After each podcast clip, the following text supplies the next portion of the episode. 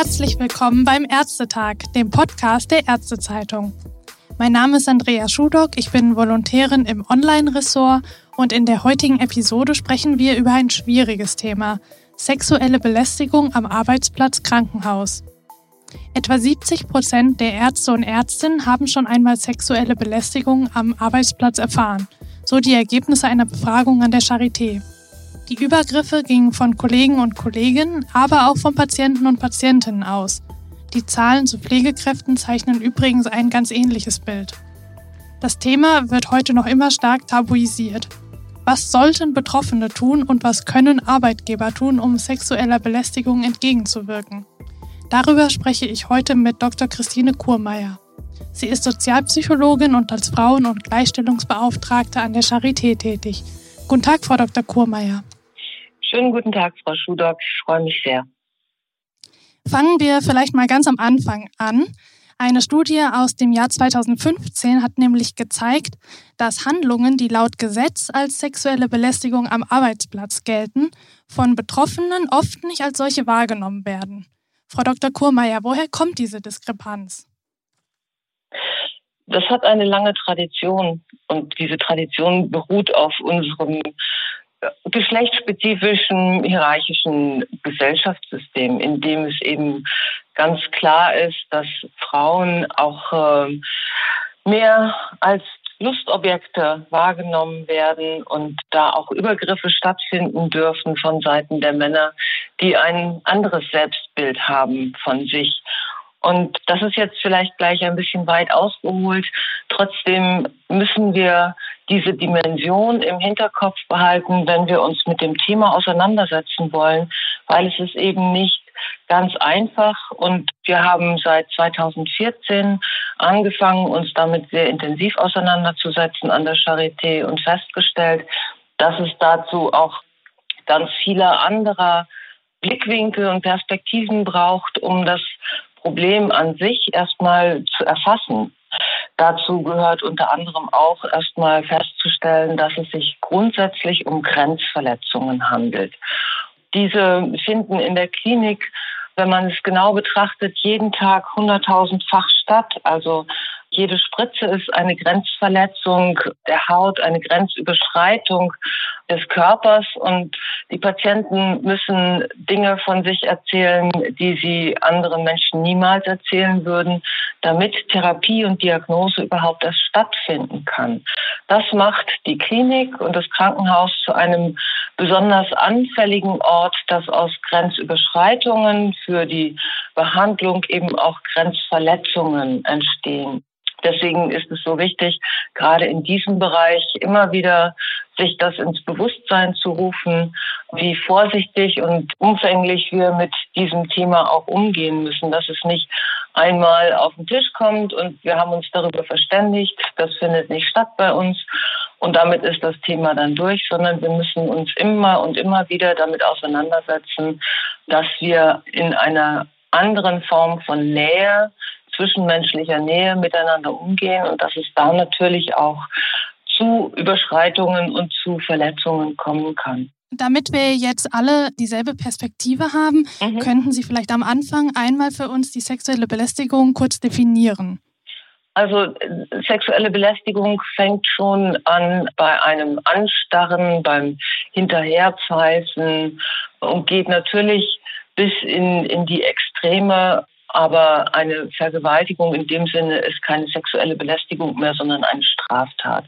Aber in diesem großen Graubereich findet eben alles Mögliche statt. Und man darf nicht vergessen, wir haben auch die modernen Medien in Betracht zu ziehen. Es gibt Fälle von sexueller Belästigung per WhatsApp, per E-Mail sowieso. Und da sind eben auch noch ganz viele andere ja, Definitionen möglich, wie sich das ausgestaltet. Also in unserer Beratungspraxis erleben wir immer wieder Überraschungen darüber, wie anzügliche Bemerkungen oder auch despektierliche Bemerkungen am falschen Ort zur falschen Zeit einfach eine Grenzverletzung sein kann, obwohl sie in anderen Konstellationen vielleicht gar nicht so schlimm wäre. Und das macht das Ganze so schwierig, darüber zu sprechen. Und deswegen gibt es auch diese lange Tradition der Vertuschung oder der Abwiegelung, dass diejenigen, die eine Grenze verletzt haben, sagen, ach, das war doch nicht so schlimm, soll sich mal nicht so anstellen. Aber wir müssen in solchen Fällen immer das ganze Setting betrachten, die ganze Situation in Betracht ziehen und daraus dann ableiten, war das eine, eine Grenzverletzung oder nicht. Genau, bevor wir zu konkreten Beispielen kommen, Sie haben gerade auch schon Ihre Arbeit an der Charité angesprochen. Mhm. An der Charité wurde ja 2014 bis 2016 eine Studie zur Prävention von sexueller Belästigung am Arbeitsplatz durchgeführt. Mhm. Das war die sogenannte Watch, Protect und Prevent Studie, in die Sie ja auch äh, maßgeblich involviert waren. Mhm. Wie zu Beginn von der Episode erwähnt, berichteten dort etwa 70 Prozent der befragten Ärzte und Ärztinnen, dass sie bereits auf der Arbeit sexuell belästigt wurden. Mhm. Welche Konsequenzen hat die Charité denn aus diesen Studienergebnissen gezogen? Also in erster Linie schon mal ganz grundlegend wurde da vom Vorstand darauf hingewiesen, dass es eben diese Verhältnisse gibt und dass das eine Nulltoleranzpolitik erfordert, auch von der Leitung. Und das war besonders wichtig zu sagen, naja, ist ja nicht so schlimm, sondern die, die gesamte Vorstandsriege hat sich dahinter gestellt und hat gesagt, an der Charité hat sexuelle Belästigung keinen Ort und was auch immer in diesem Zusammenhang passiert, wird geahndet. Und das war, glaube ich, ein ganz wichtiges Signal. Ganz wichtig war auch als Ergebnis unserer Studie haben wir festgestellt, dass viele gar nicht wissen, an wen sie sich wenden sollen, wenn sie sexuelle Belästigung erfahren haben. Und deswegen haben wir auf der Startseite im Intranet einen Alert-Button sozusagen installiert, dass jemand, der in irgendeiner Form etwas in dieser Richtung erlebt hat, da draufklicken kann und dann sofort die Telefonnummern, E-Mail-Adressen von Ansprechpersonen findet, an die er sich wenden kann, um mit jemandem überhaupt erstmal das, das Thema zu erörtern, weil das passiert eben auch immer noch. Die häufigste Frage in solchen Beratungssituationen ist dann, ich weiß eigentlich gar nicht, ob das so sexuelle Belästigung war, was mir da passiert ist. Bin ich hier überhaupt richtig? Mhm. Und das ist einer der Punkte, warum das so häufig auch passiert und aber nicht geahndet wird, weil die Leute nicht genau wissen, ist das jetzt, also ich fühle mich unwohl, da ist irgendwie jemand mir zu nahe getreten und hat seine Hand unnötig lange beim Zubinden des OP-Kittels auf meine Hüfte gelassen oder ist mir auch zu nahe getreten. Ist das jetzt sexuelle Belästigung? Muss ich das melden oder ist das irgendwie nur meine Empfindlichkeit? Und unsere Aussage ist, nein, alles, was eine Person als zu nahe empfindet, muss erstmal geklärt werden. Und das gehört in den gesamten Kontext. Und wir müssen, und das ist das Wichtigste, die Betroffenen ernst nehmen und nicht sagen, ach, stell dich nicht so an oder war doch gar nicht so schlimm, das ist, glaube ich, einer der wichtigsten Punkte, die Betroffenen in ihrer Befindlichkeit ernst zu nehmen und auch dem nachzugehen, was da jetzt genau passiert ist, um klären zu können, wo hat hier die Grenzverletzung eigentlich genau stattgefunden. Nachdem dieser Alert-Button im Intranet dann geklickt wurde von einem Betroffenen oder einer Betroffenen, mhm. wie geht es dann weiter? Es gibt ja einen, Sie haben einen standardisierten Verfahrensablauf entwickelt. Mhm. Vielleicht können Sie äh, erklären, was genau dahinter steckt und warum dieser standardisierte Ablauf vorteilhaft ist. Das haben Sie sehr gut zusammengefasst. Das ist äh, nämlich einer der wichtigsten Bausteine in unserem Gesamtkonzept gegen sexuelle Belästigung.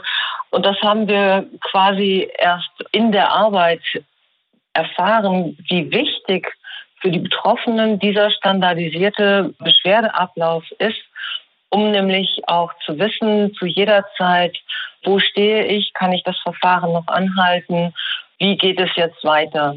Wir haben festgestellt, wir hatten schon 2014 diesen standardisierten Verfahrensablauf veröffentlicht, dass sich daraufhin die Anzahl der Beschwerden deutlich erhöht hat. Und zwar nicht deswegen, weil es auf einmal mehr geworden ist, sondern weil die Menschen das Vertrauen hatten, dass nicht jemand gleich gekündigt wird, bloß weil er eine Grenze überschritten hat, sondern dass es ein bewährtes Verfahren gibt, dass alle angehört werden und dass dann auch angemessen gehandelt wird und nicht überreagiert wird. Ich glaube, das war eine der größten Ängste, die dazu geführt haben, dass sexuelle Belästigungen nicht gemeldet wurden, dass die Befürchtung bestand, dass derjenige, der da sich falsch verhalten hat, sofort gekündigt wird. Und das ist ja auch ein Faktum in diesem Zusammenhang. Die meisten stehen ja in irgendeiner Form in einem Arbeitsverhältnis. Und da möchten diejenigen, die dann diese sexuelle Belästigung melden, nicht als Nestbeschmutzer dastehen oder als jemand, der andere anschwärzt. Und um das aufzuklären und zu sagen, darum geht es gar nicht, sondern wir wollen die Zusammenarbeitskultur verbessern für alle. Das war, glaube ich, einer der wesentlichsten und wichtigsten Schritte auf dem Weg hin zu einer verbesserten Gesamtarbeitskultur. Und welche Kommunikationswege und Methoden haben Sie hier konkret benutzt, um den Betroffenen die Angst zu nehmen, von ihren Vorfällen zu erzählen? Also wir haben angefangen ganz schlicht mit, äh, mit einer Broschüre, in der wir überhaupt erstmal gesamthaft über die Situation in der universitären Medizin aufgeklärt haben, denn wir haben ganz viele Ebenen, auf denen sexuelle Grenzverletzungen stattfinden können, zwischen Patienten, Pflegepersonal, Ärzten, aber auch Professorinnen, Professoren, Studierenden, Angehörige auch noch damit reinzunehmen. Und das ist natürlich eine, eine extreme Bandbreite, die, die wir da abdecken und wo wir achtsam sein müssen. Dazu haben wir dann eine Kitteltaschenkarte entworfen, die jeder auf einem kurzen Zettel quasi bei sich in der Kitteltasche tragen kann, wo die wichtigsten Telefonnummern verzeichnet sind. Dann gibt es eben im Intranet diesen Alert-Button und wir haben eine Richtlinie verfasst. Das war sozusagen die Konsequenz aus der Studie, dass wir eine sehr umfassende Richtlinie zur Verfahrensanwendung auch entworfen haben, wo genau drin steht, wie ich mich an wen wenden kann, aber wir haben auch schon sehr viel früher Überlegungen angestellt. Es gab ja 2006 als ein Meilenstein, denke ich, auch in dieser Geschichte die Einführung des allgemeinen Gleichbehandlungsgesetzes. Mhm. Da wurde dann eben auch gefordert, dass man äh, klare Angaben machen muss dazu, wer ist zuständig für die Beschwerde. Und wir haben gemeinsam mit der Personalentwicklung, mit der Personalabteilung ein Konzept erstellt, was es ermöglicht, auf der einen Seite eine erste unverbindliche Beratung zu erhalten. Dazu können die Leute sich an die Frauengleichstellungsbeauftragten wenden. Und wir sind natürlich auch der, der Schweigepflicht unterworfen. Das heißt, wenn die Betroffene sagt, so ich möchte das hier dokumentieren, aber ich möchte nicht, dass weitere Schritte unternommen werden, dann können wir das auch einfach machen. So, wir nehmen das dann zu Protokoll und schließen das bei uns im Aktenschrank ein. Wenn das beim Personalleiter, der jetzt die Beschwerdestelle offiziell innehat, angegeben wird, dann muss er handeln. Und das ist natürlich dann schwierig wieder zurückzudrehen. Und die Betroffenen wollen überhaupt erst mal darüber sprechen, was ihnen passiert ist und was es an Möglichkeiten gibt, da zu reagieren. Und dazu gehört dann auch im, im schlimmsten Fall die Eskalation über den Personalchef. Und da hat unsere Konstellation, dass wir die Beratung machen und er aber die Bearbeitung der Beschwerden, sich durchaus bewährt, weil wir da einen sehr kurzen Draht haben wenn wir eine Beschwerde aufnehmen, wo wir denken, das ist jetzt ganz wichtig, dass das auch offiziell geahndet wird, dann haben wir einen sehr kurzen Draht zu unserem Personalchef, der dann die entsprechenden rechtlichen Schritte einleitet. Und das kann dann eben bis zu arbeitsrechtlichen Maßnahmen und sogar Kündigungen führen. Genau dazu möchte ich auch später auf jeden Fall nochmal zu sprechen kommen. Vorher aber mhm. nochmal die Frage, Hand aufs Herz, was funktioniert denn laut Ihnen heute noch nicht so gut bei dem ganzen Verfahren? Wo sehen Sie noch Verbesserungspotenzial? Ähm, also genau in diesen, in diesen Verfahrensdokumentationen liegt noch sehr viel Entwicklungspotenzial, würde ich es mal nennen, weil eben auch nicht alle Vorfälle so protokolliert werden, dass sie zum Beispiel bei einer Stelle landen, also zum Beispiel bei den Frauen- und Gleichstellungsbeauftragten. Dann wurde sich mal bei der Stationsleitung darüber beschwert, dass der Kollege übergriffig geworden ist oder es ging zum ärztlichen Direktor. Da wurde es aber nicht protokolliert und auch nicht weitergeleitet. Und deswegen kommen dann in solchen Verfahren, ist es manchmal etwas mühsam, die ganzen Fakten, die ja manchmal schon über längere Zeit sich aufgehäuft haben, nicht sauber zusammen, so dass arbeitsrechtlich auch sehr konsequent agiert werden kann. So, das ist, glaube ich, eines der, der Schwierigkeiten, die wir, die wir bei diesen Verfahren auch sehen, dass es nicht so eine ganz geradlinige Beschwerdeablaufgeschichte gibt, sondern dass es an vielen unterschiedlichen Stellen einzelne Kommentare oder Beschwerden gibt, die dann zusammengeführt werden müssen. Ich habe jetzt auch spontan keine sofortige Lösung dafür, weil es eben in einem Betrieb wie der Charité mit 19.000 Beschäftigten unübersichtlich bleiben wird, egal wie, wie weit wir da auch in der Öffentlichkeitsarbeit gehen. Und wir sind schon auch sehr prominent überall vertreten und es wird auch überall veröffentlicht. Aber es gibt eben trotzdem immer noch Bereiche, wo das unklar ist, wie verhalte ich mich am besten. Was würden Sie diesbezüglich anderen Kliniken raten, die ein ähnliches Konzept etablieren möchten? Also wo die Belegschaft nicht so wahnsinnig groß ist, ist es, glaube ich, einfacher, alle Führungskräfte auch zu briefen und zu informieren und weiterzubilden über den Umgang mit sexueller Belästigung.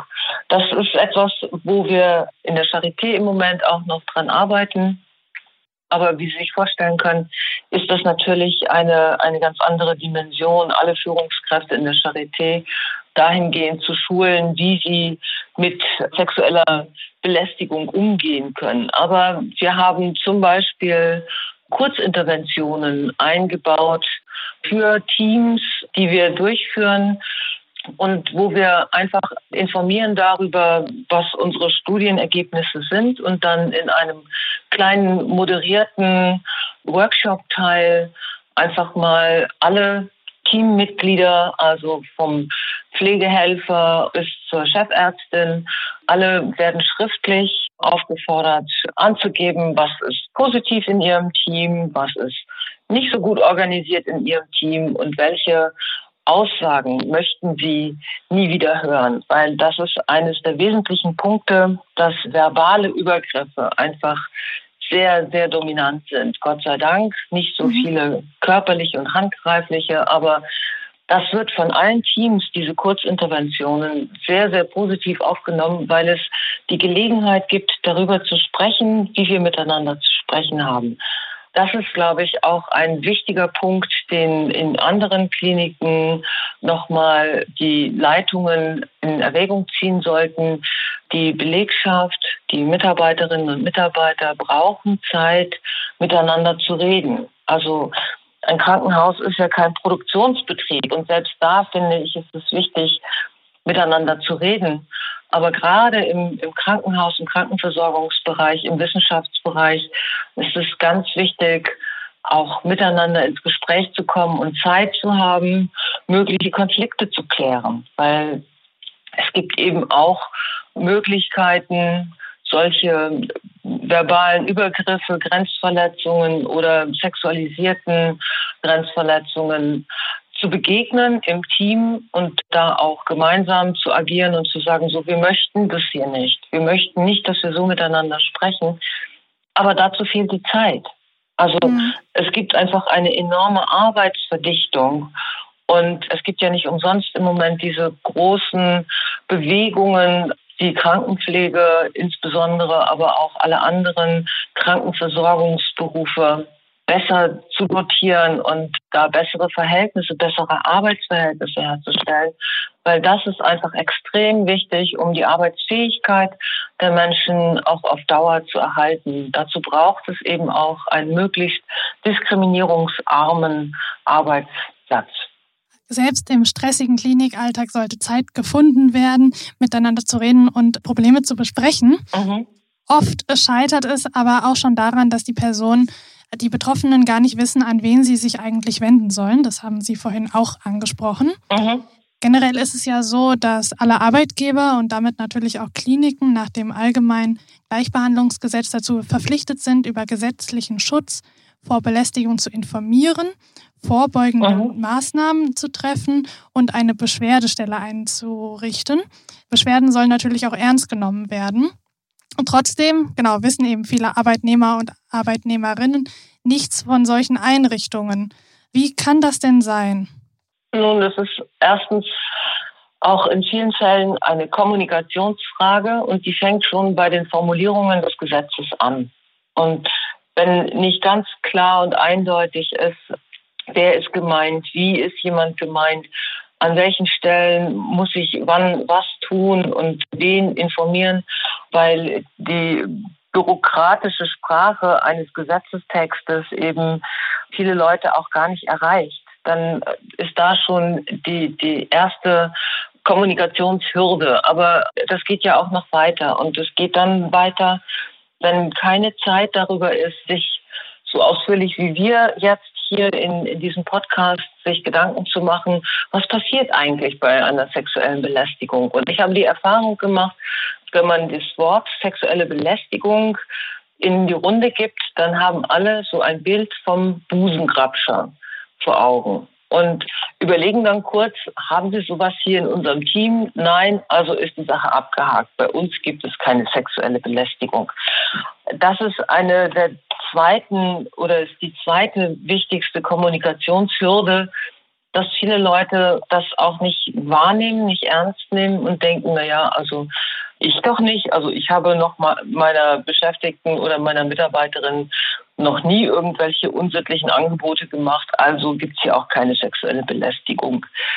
Das ist natürlich ein großer Fehler, aber das hat natürlich auch damit zu tun, dass es so ein großer Graubereich ist, in dem wir uns da bewegen und dass natürlich auch niemand gerne darüber spricht. Als wir damals angefangen haben, in der Charité uns mit dem Thema auseinanderzusetzen, habe ich mich bei den Kolleginnen in anderen Universitätskliniken umgehört, weil es gab sowas wie diese Broschüre, die wir erstellt haben, gab es noch nicht.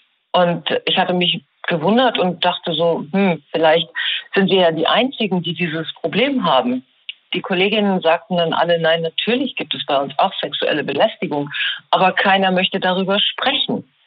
Und das war dann für uns der Punkt zu sagen, okay, wir müssen da jetzt einfach mal einsteigen und Aufklärungsarbeit leisten. Und auch wenn das Thema schlüpfrig ist, im wahrsten Sinne des Wortes, ist es umso wichtiger, da dann auch nochmal zu überlegen und zu gucken, was betrifft uns davon eigentlich? Und das war auch so der Ausgangspunkt für die Studie, die wir dann gemacht haben. Und die alleine, glaube ich, schon dadurch, dass wir sie sehr publik gemacht haben und sehr weit beworben haben, für größere Aufmerksamkeit für das Thema gesorgt hat. Sie als Frauen- und Gleichstellungsbeauftragte haben ja auch eine wichtige Rolle in dem ganzen Prozess. Ähm, Sie sprechen mit den Betroffenen, aber durchaus auch mit den Verursachern mhm. und besprechen die unterschiedlichen Situationen in diesem Graubereich sexuelle Belästigung. Mhm. Was genau sagen Sie den Betroffenen, die zu Ihnen kommen nach einer verbalen oder körperlichen Attacke? Also für die Betroffenen ist es erstmal ganz wichtig, die Bestätigung dafür zu bekommen, dass das nicht in Ordnung war, was ihnen passiert ist. Und dass das eine, eine Grenzüberschreitung war, die nicht zulässig ist und dass wir dagegen auch Maßnahmen unternehmen können, die auch in dem Steuerungsbereich der Betroffenen selber liegen. Das heißt, wir besprechen dann gemeinsam, wie wollen wir denn vorgehen? Und das kann damit anfangen, dass die Betroffenen sagen, nee, ich möchte das selber regeln. Also ich fühle mich gerade auch in, in dieser Situation so degradiert und ich bin aber eigentlich auch handlungsfähig und ich möchte auch mir selber dann zeigen, dass ich da nicht hilflos bin. So, also aus dieser Opferrolle raustreten. Das kann eben auch darin münden, dass wir Situationen schon mal üben, also nachstellen und die Personen sich dann darauf vorbereiten. Und das läuft in aller Regel auch ganz gut. Also weil wir dann relativ schnell merken, ist das okay oder ist das nicht okay. Die nächste Stufe ist dann eben zu sagen, ich kann mit dem Verursacher sprechen und kann mir dazu auch noch andere Leitungspersonen hinzuziehen. Das heißt, es wäre dann die nächsthöhere vorgesetzten Stufe da einzubeziehen. Bei Studierenden sind das zum Beispiel der Prodekan für Studium und Lehre oder die Geschäftsbereichsleitung Studium und Lehre, die dann auch zu so einem Disziplinargespräch dazugeholt werden kann.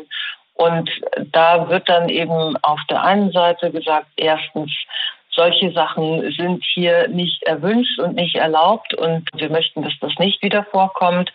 Und ich erläutere und erkläre dann, was denn an diesem Verhalten eigentlich jetzt so schlimm war, weil das ist wirklich sehr weit verbreitet, dieses mangelnde Unrechtsbewusstsein.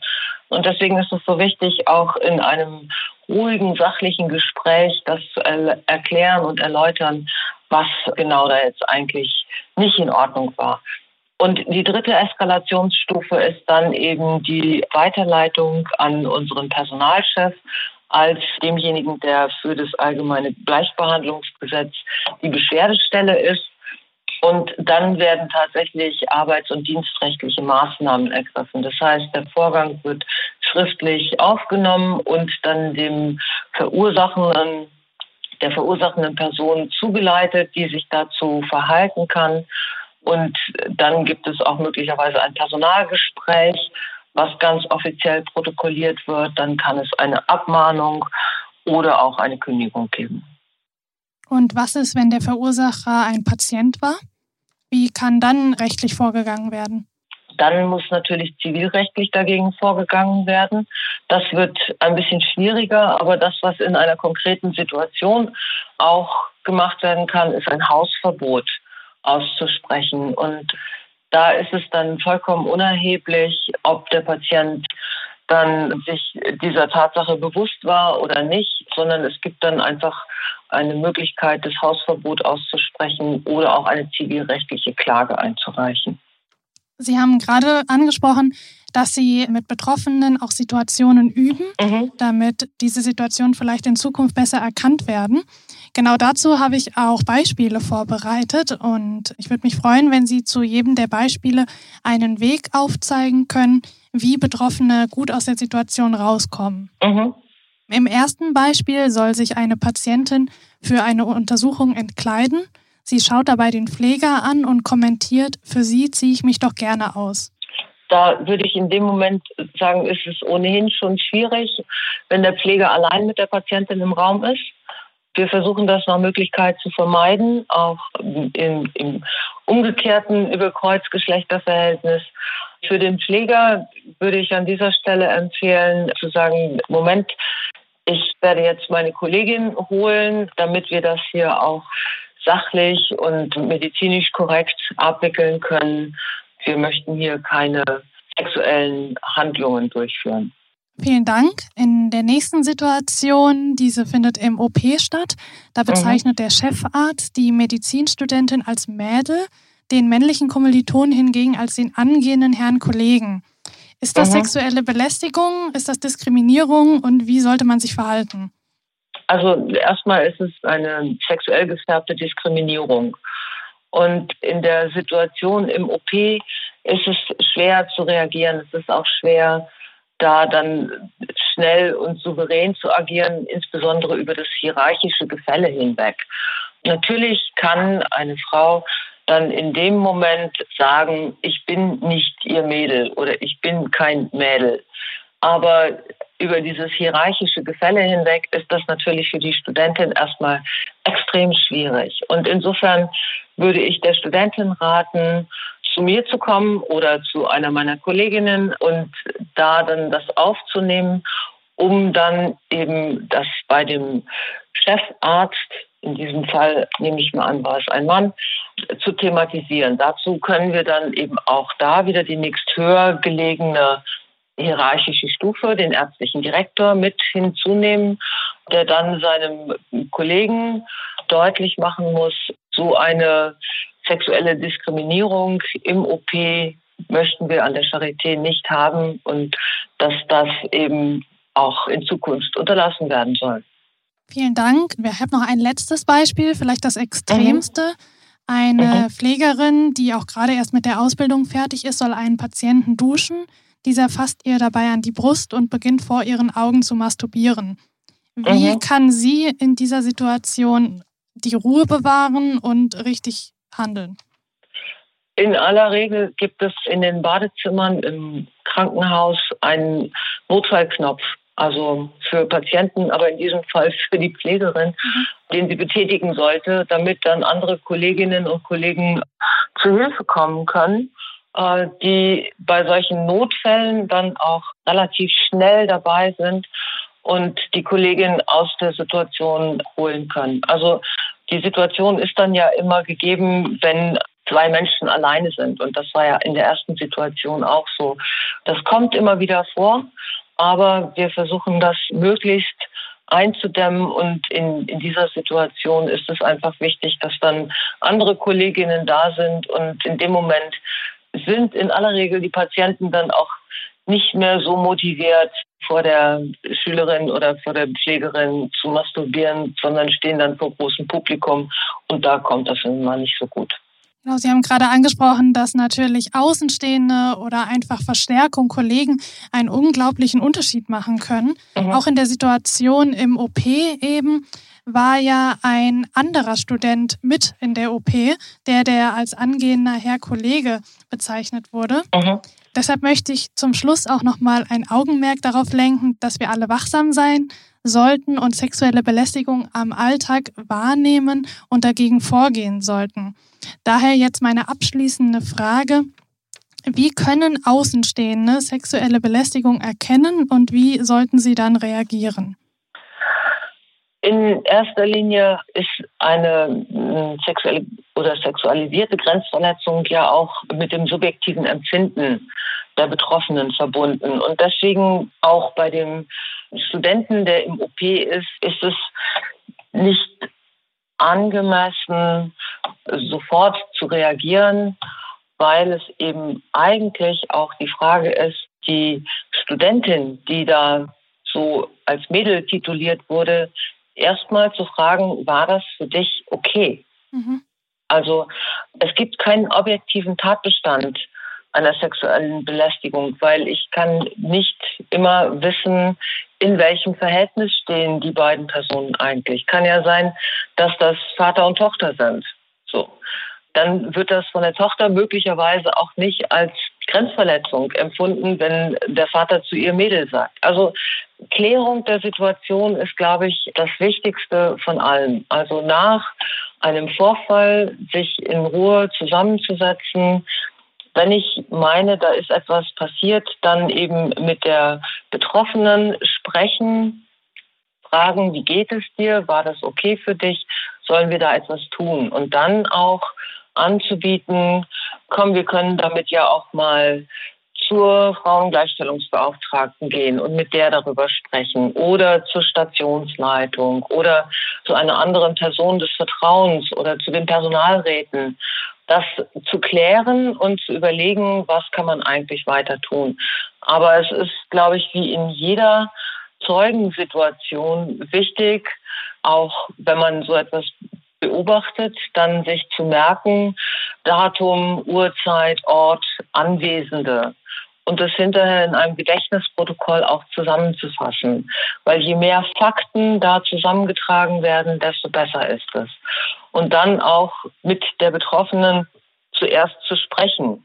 Möchtest du, dass hier etwas passiert? Und nicht einfach zu handeln und die Betroffene dann damit auch wieder zu übergehen, sondern es ist ganz wichtig, die Betroffene zur Akteurin auch zu machen, als Selbsthandelnde. Mhm. Ich glaube, das ist einer der wesentlichsten Punkte in dieser ganzen Geschichte. Betroffene von sexualisierter Diskriminierung oder Grenzverletzung fühlen sich ohnmächtig und hilflos in der Situation und ihnen das Gefühl des eigenständigen Handelns wiederzugeben und wiedergeben zu können, ist ähm, eine der wichtigsten Maßnahmen gegen sexuelle Belästigung. Halten wir zum Schluss also fest, dass die Gedanken und die Gefühle der Betroffenen oder des Betroffenen hier natürlich im Fokus stehen und an zweiter Stelle dann auch sehr wichtig ist, dass die Betroffenen schnell Ansprechpartner finden und das Ganze dann einen strukturierten Ablauf folgt, damit Grenzen im Nachgang dann nicht wieder überschritten werden. Mhm. Vielen Dank, Frau Dr. Kurmeier, dass Sie sich die Zeit genommen haben, mit mir über dieses wichtige Thema zu sprechen. Sehr gerne. Und ich bedanke mich auch fürs Zuhören. Bis zum nächsten Ärztetag. Tschüss. Tschüss.